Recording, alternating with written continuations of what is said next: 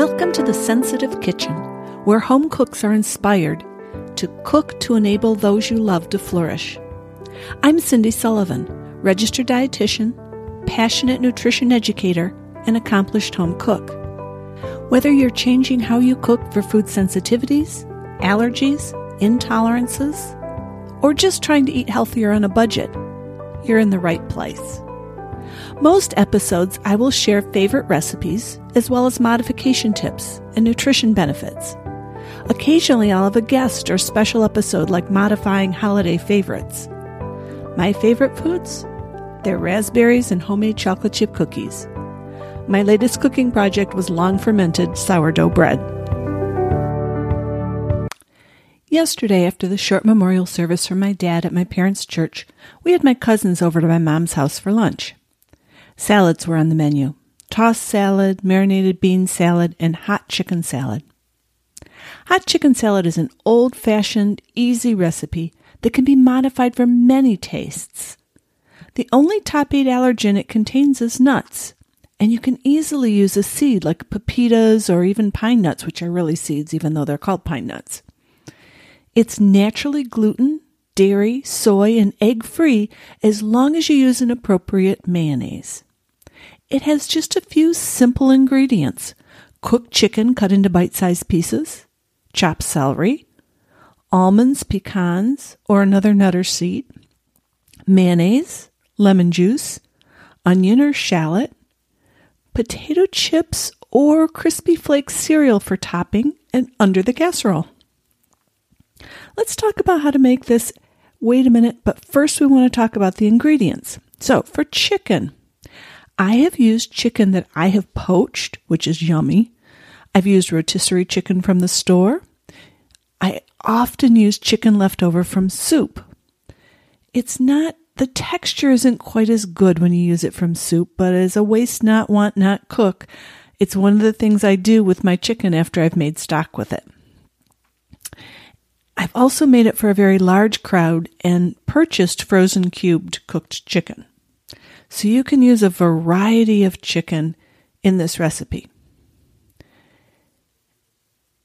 I have used almonds and pecans in this recipe. The original recipe called for almonds, but any tree nut should work. Try your favorite. Let me know how it turns out.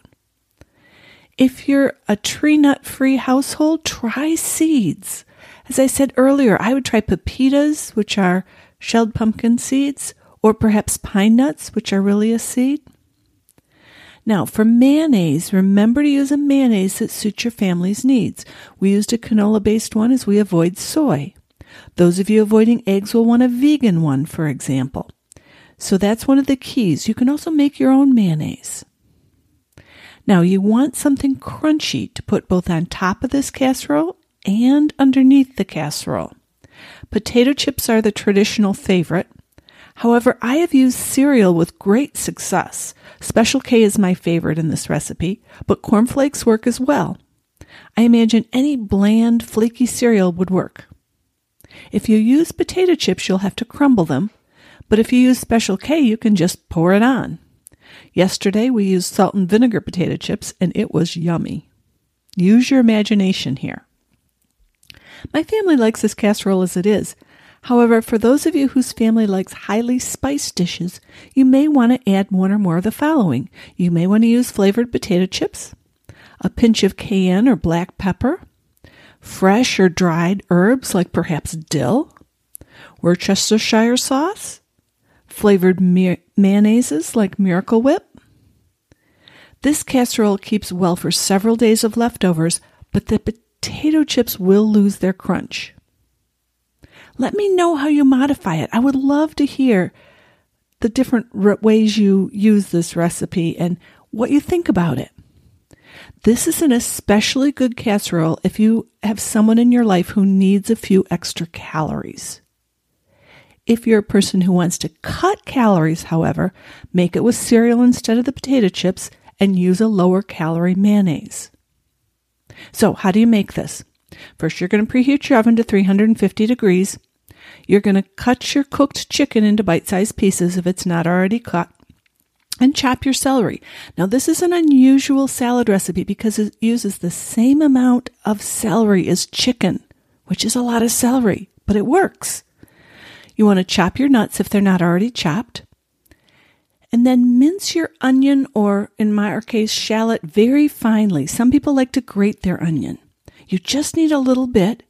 Squeeze the lemon juice and add the lemon juice and the shallot to the mayo and stir it well. If I were adding any herbs or other seasonings, I would put them right in with that sauce and mix it up well.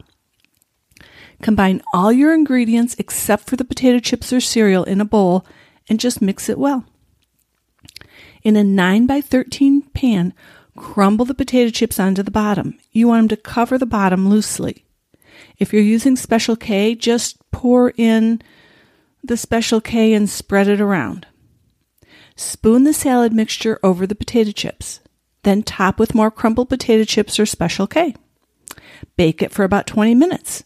The casserole should be bubbly and the potato chips slightly browned. Now let's talk about nutrients in this recipe. This is a fairly nutrient-dense recipe, from the chicken and the nuts especially. It gives you about 50%, just over 50% of the DRI for vitamin K. This is for 1/8 of the recipe. And so 1/8 of the recipe contains about 20 grams of protein, about 20% of the potassium for men, and about 27% for women. For vitamin E, it gives you 3 out of the 15 micrograms you need for a day, for about 20%. It gives you 4 grams of fiber, and that's pretty good. You want about 25 to 30 grams of fiber a day. For zinc, it gives you, for men, just under 20%, and women about 25% of the zinc you need in a day. And about 15% of the folate you need in a day. So it's a pretty nutrient-dense casserole. It's a good main dish. You can serve it as a potluck. It's wonderful to have in your recipe repertoire. It's great for feeding a crowd, or as I said, feeding a potluck, or having leftovers for lunch the next day. I hope you enjoy. Keep cooking to enable those you love to flourish.